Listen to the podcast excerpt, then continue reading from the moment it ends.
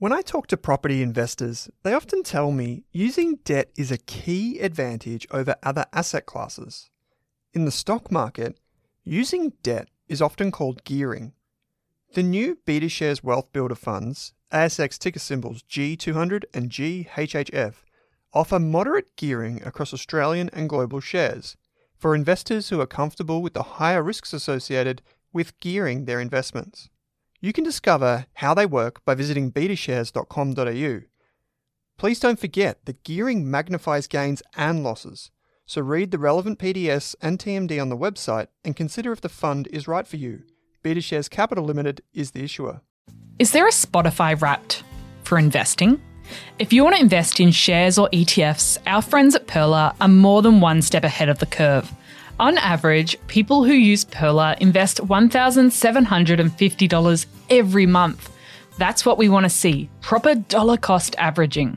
With automated investing tools making your life simple, Pearler investors have well and truly mastered the art of investing small bits lots of times.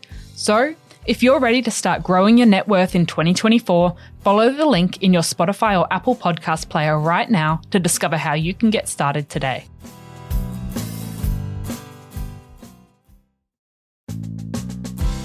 Welcome to the Australian Finance Podcast. I'm Kate Campbell. And I'm Owen Rask. And we're here to give you the tools and knowledge to invest both your time and money better. If you're new, feel free to jump in with our Starter Pack series that aired in early 2022 or our shares or ETF mini series. We've got plenty to share with you in today's episode, but if you want to catch us on socials, head to Rask Australia on Insta and Twitter. I'm also found at Kate Campbell AUS on Insta. And I'm Owen Rask AU on Insta. Just beware of the fake accounts. We'll never DM you about trading strategies or crypto, and if it sounds a bit weird, it's probably not us. And just one final heads up before we get into the show this podcast contains general financial information only. Kate Campbell, welcome to this episode of the Australian Finance Podcast. It is good to be back and happy Friday, Owen. Happy Friday indeed to you and to everyone listening to this on a Friday if you're listening to it on a Saturday, happy Saturday as well. Um, today we're doing a bit of a monthly macroeconomics update, a bit of an economic update for folks. Yeah, because we get a lot of questions about what's going on and what all the headlines actually mean to us because there is a lot of noise. We tell people to sort of steer clear of all the noise, to not make instant portfolio changing decisions based off the headline they saw in the, the AFR or ABC this morning. So we thought we'd pick a few of the headlines, break down some of the numbers, and give you an update of what's been going on over the last month. And hopefully, if it if it works, we'll keep doing it every month. Yeah, if you like it, let us know. Use uh, send us a message on Instagram, Twitter, X, whatever it's called these days, or just use the the link in your your podcast player which says "Ask a question." You can select the Australian Finance Podcast and leave us some feedback. It doesn't have to be for questions. You can just get in contact with us there. But yeah, we this is the first one, so we figured maybe for today we will provide an update of not just what's happened in the last month and what are the things that people should know, but also to zoom out a bit and, and focus on 2023 at large. And uh, the purpose of this, if I'm not mistaken, Kate, is like we just want people to kind of filter out some of some of the noise or a lot of the noise and just focus on like the major things that matter. If you're investing, if you're in the property market, whether you're looking to buy or you own a property, if you're heading for retirement, just like all of those stages of life, which are really mm-hmm. important we just kind of want to filter down the things that are coming across our desk and what's actually important. Yep, sounds good to me. So, I guess to kick things off, Owen, what's been happening in the world of finance this year? I know you had some headline numbers to throw at us. Yeah, we know that podcasts aren't really about numbers because it kind of gets lost. Uh, you're like, what did he just say?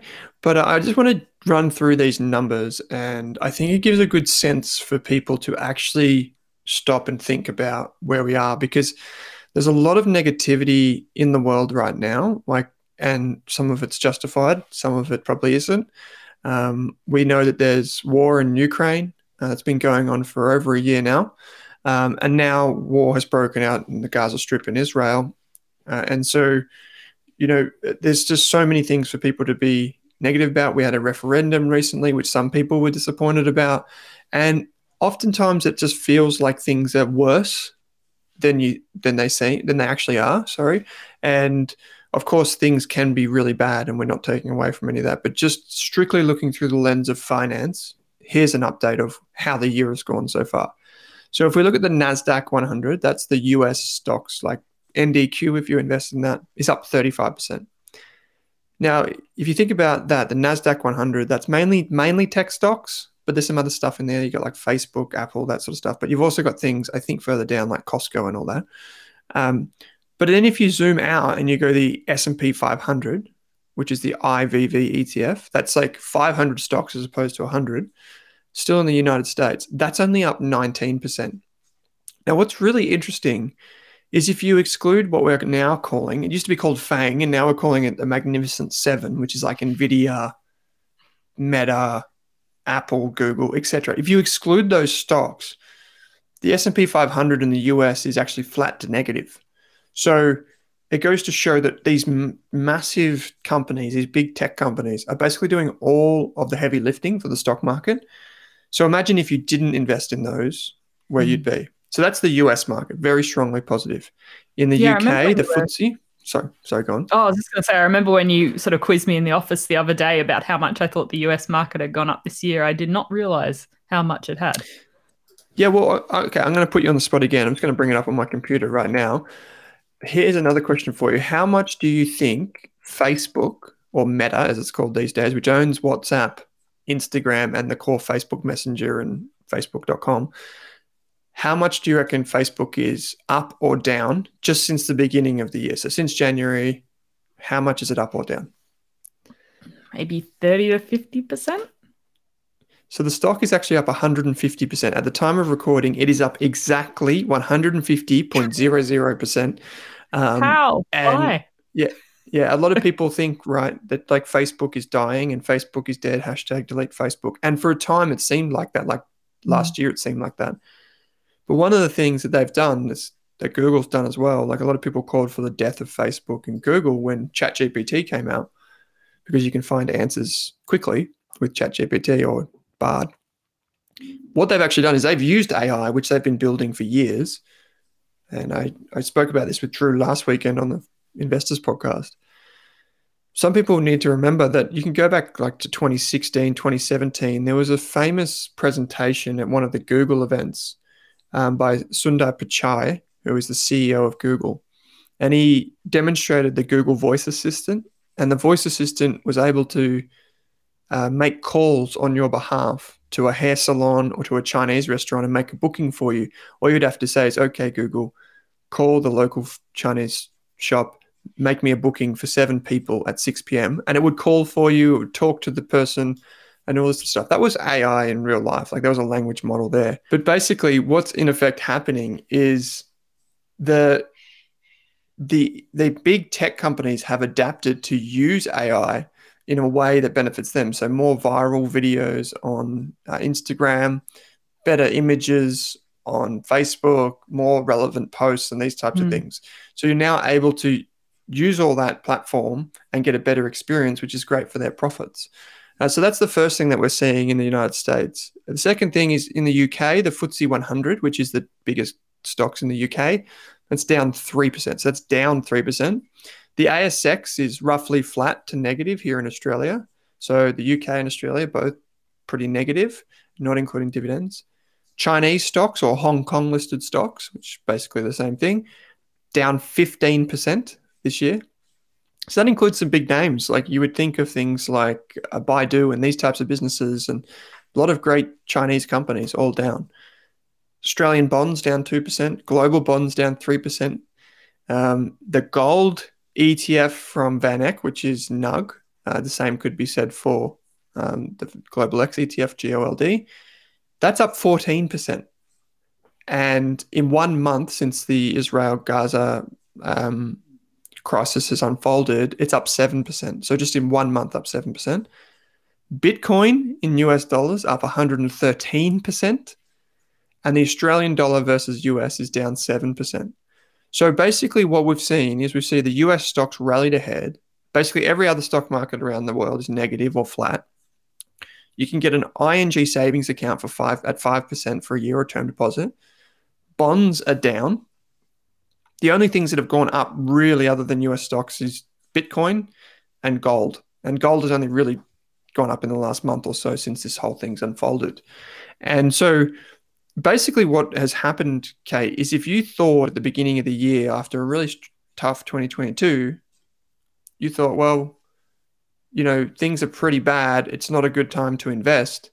And you mm. took your money out of the market.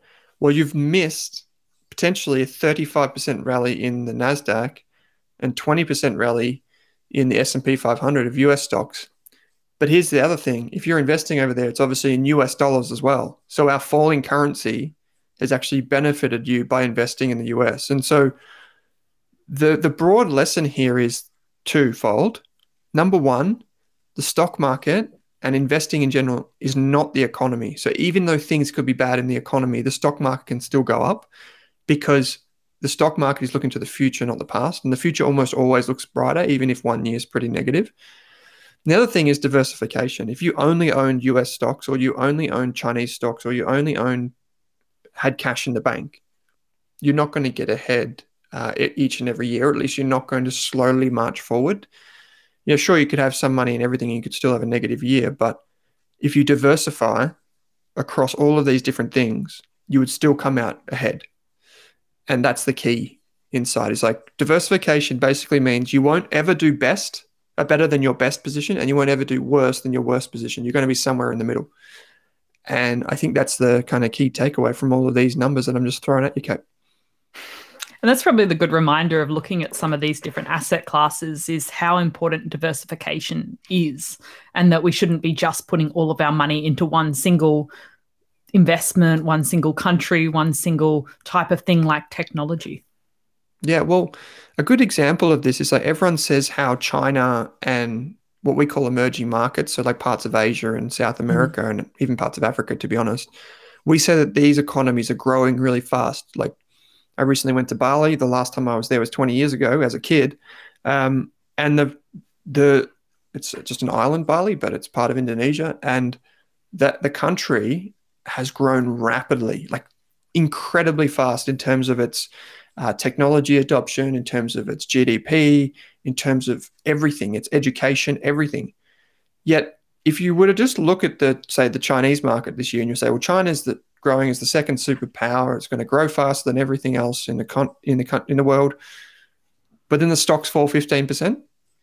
Like you can see right there that if you just bet the house on China, obviously that would have been a very very bad idea, and so we see this that from one year to the next, it's almost impossible to predict which one is going to do well. You might say longer term China is going to grow, which is probably fair to say, and the Chinese stocks will do pretty well. But who knows what happens in 2023, and who knows what's going to happen just in 2024. And I'll give you an example. I think that if you're an investor, especially towards retirement, you want to have bonds in your portfolio in 2024. You can do that through the two most popular ETFs, which is VAF, uh, IAF, sorry, uh, which is the Australian bonds, and VBNDs, the global bonds. You can just have a small amount of money in those.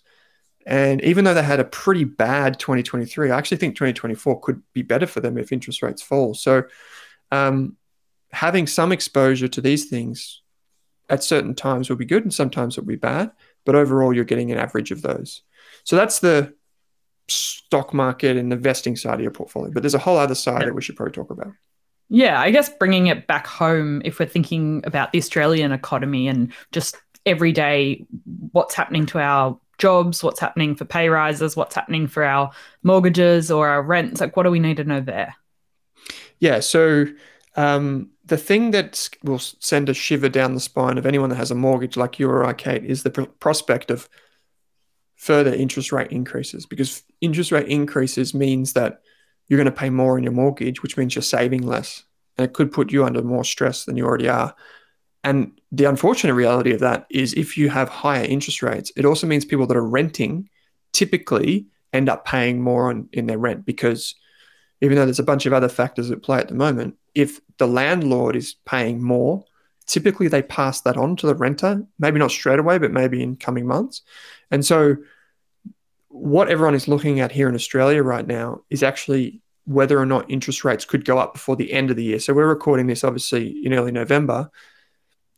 Next week, there could be a decision to increase interest rates. Now, I don't know for sure what's going to happen, but that's currently the expectation is that interest rates could go up a little bit more from here.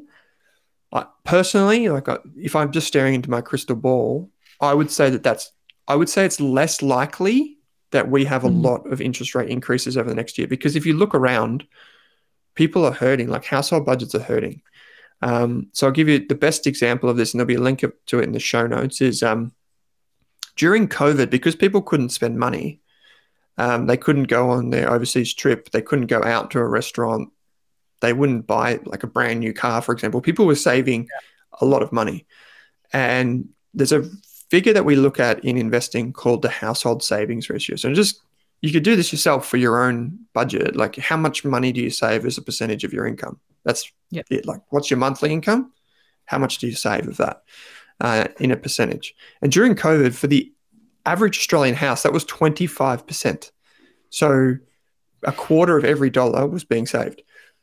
Now it's 3.2%. This is the lowest level of savings that we've seen in Australia since 2008, which many of us are old enough to remember. That was the global financial crisis, like a serious, serious credit crisis and recession for many parts of the world. That it, we're basically at that level of household savings. So even if interest rates haven't, well, even if interest rates haven't had the effect that and the RBA wants to slow down the economy, people and households are still hurting, which eventually means that they're going to stop spending at restaurants. They're not going to buy, you know, the the brand new television. They might put off buying that new iPhone, and eventually that slows down the economy. And so that's probably the thing that I see is I think interest rates are working. They're just not working as well because what's happening is that as interest rates have gone up, it means that retirees and typically wealthier older people who have accumulated assets, fair enough to them, they're actually earning 5% on their ING account. They're earning 5% on their term deposit. So those bigger balances, they're able to still go and eat at Chin Chin or go down to the mm. local RSL and, and grab, you know, not just the seniors menu, but the full menu now, right? And that's great for them, but it just means that it's not having the impact that you would typically associate with rising interest rates. Um, and there's one final thing that I'll put on here is that unemployment is very low. So the amount of people that are looking for work is very, very low because the they're basically like everyone's we're near full employment. Like I think it was I can't remember the exact figure, but it was very low. So this is the quote that I've got. Um, I think it's from Kate Lamb of the Australian Bureau of Statistics. They said this is for September information. They said with employment increasing slightly by around 7,000 people and the number of unemployed people falling by around 20,000, the unemployment rate fell to 3.6% in September. It is important to remember that, the, that a fall in unemployment does not always mean much higher employment. The fall in the unemployment rate in September mainly reflected a higher proportion of people moving from being unemployed to not in the labor force. So that could be like retirements or that sort of stuff, mm. like where they're no longer looking for work, uh, they don't need to. And so basically, what this means, Kate, to break it down for everyone, is the economy is actually in a very strong position, even though household budgets are not in a very strong position. And so there's like a tale of two worlds. You've got like the the percentage that's cashed up and the percentage that have mortgages. Very, very two very different stories that are being told. Yeah. It's interesting because you think unemployment being low is a really good thing, but then we're maybe not getting mm. pay rises as quickly to keep pace with inflation. So then we're struggling with cost of living right now. Yeah, and that's the risk that that's why interest rates would go up is to stop people getting huge wage increases Mm. Uh, and then that in then in turn causing more inflation, which then requires more wage increases, which then requires more, you know, and it just keeps going back and back and back and forth.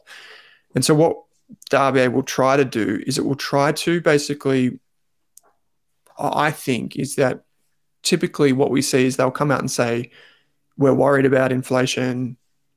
We're going to try and, you know, put the, the brake on. And that will be enough to scare people, not to try and force themselves into a pay rise or spend extra when they go out shopping or something like that.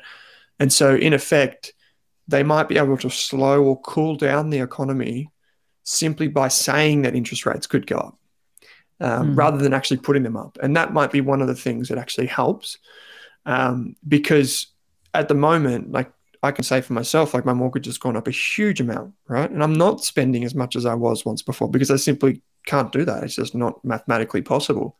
And so, you know, if interest rates went up again, it's not necessarily me that's going to be, you know, cooling down the economy. It's got to be someone else. And so if they put it up again, that would just be more reason for someone that does have a bigger cash balance, like a retiree, for example, to go and spend again.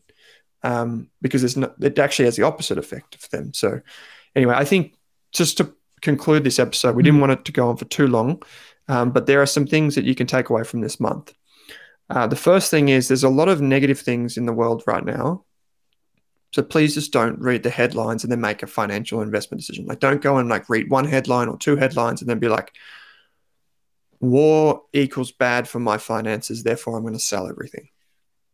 You remember the stock market has gone up on average, on average, over 10% per year for over 100 years. And in that time, we've had some wars and terrible things have happened. Um, but the stock market is not the economy and it's not the news headlines. So just try and avoid that. The second thing is the stock market tends to be forward looking. So you're betting on a better future, not the past. And so, mm. as a default, you should almost always be invested. Even if the stock market could fall, you're almost better, always being better and better off invested.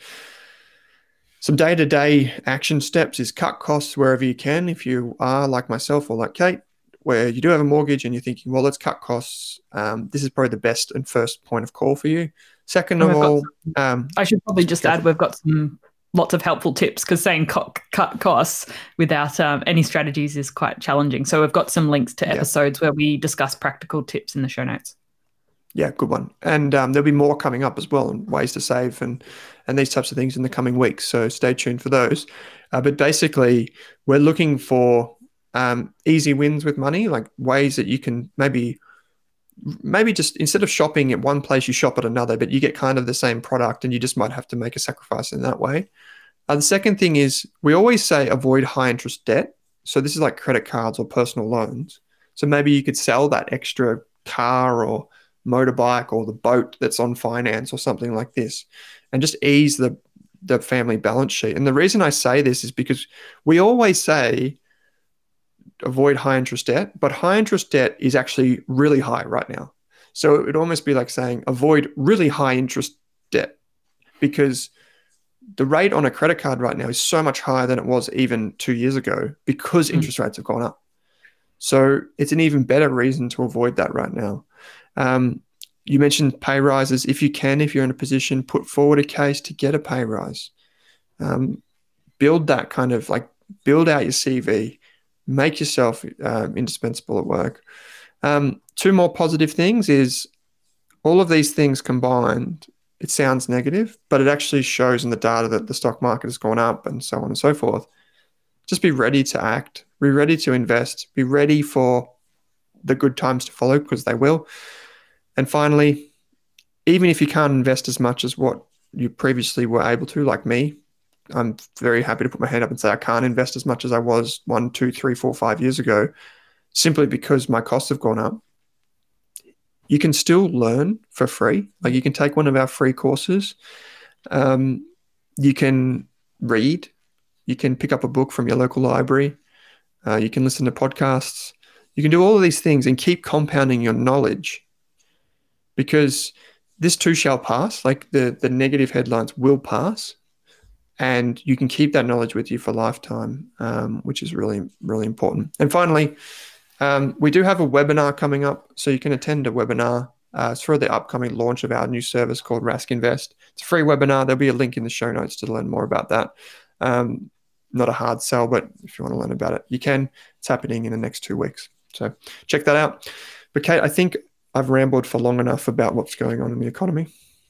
Wonderful. Well, it was good to get an update, and we'll bring you back next month uh, to see what's happened uh, over the past month and see what actually happens with the interest rate rises, if there is any next week. Um, but we'll put mm. plenty of links and practical things that you can do with your finances right now. Those easy wins Owen mentioned in the show notes.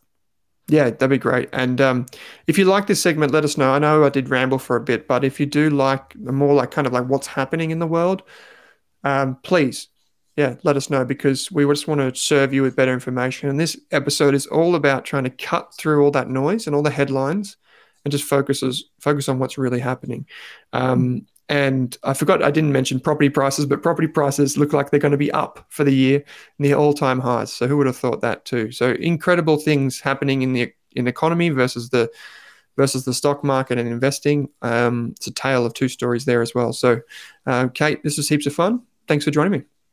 Thanks for listening, everyone. Thanks for listening to this episode of the Australian Finance Podcast. We hope you learned something new and were able to take one thing away from this episode. If you're keen to learn more, head on over to Rask Education and take one of our free money and investing courses. You could even become a Rask Core member for less than your Netflix subscription each month. And don't forget to subscribe for new episodes in your inbox every week. Plus, if you enjoyed the show, we'd love you to leave us a five star review on Apple Podcasts or Spotify and send any questions our way via the link in the description. And before we go on, did this podcast contain personal financial advice just for me? Absolutely not, Kate. Our podcast actually contains general financial information only. What that means is the information does not take into account your financial needs, goals, objectives, or even your situation. So, because of that, it's important that you consider if the information is appropriate to you and your needs before acting on it. If that all sounds a bit confusing or you're still working out what your needs are, it's a great idea to consult a licensed and trusted financial planner. And don't forget to do your own research. Are you thinking about starting your wealth creating journey, but not sure where to put your hard earned dollars? InvestSmart can help. InvestSmart offers a free quiz that makes it easy to find the right InvestSmart ETF portfolio to help you reach your goals. Just visit investsmart.com.au and hit Get Started. Answer a few simple questions about your goals and how much you want to invest, and you'll get a tailored statement of advice with a portfolio recommendation you can visit investsmart.com.au for a no obligations free statement of advice. This ad is brought to you by InvestSmart Advice AFSL 334107. For more than a decade, I've been hunting for the best investors and their methods, strategies, and tools for investing. After years in the industry, countless books, a few degrees, and 1,000 podcasts and live shows, I've rolled this accumulated knowledge into something called Rask Invest. If you've ever heard me talk about a core and a satellite, active and passive, true long term compounding, or you simply want to know exactly how I would invest, now is your chance. Rask Invest is our new investment service, designed for all types of investors who want professional management of their core portfolio at a low cost from a team they trust. Rask Invest helps you automate your wealth creation and passive income simply click the link that says Invest with Owen in your podcast player to join one of our live platform walkthroughs or book a call with us. You can also view the Rask Invest PDS and TMD and get invested with me.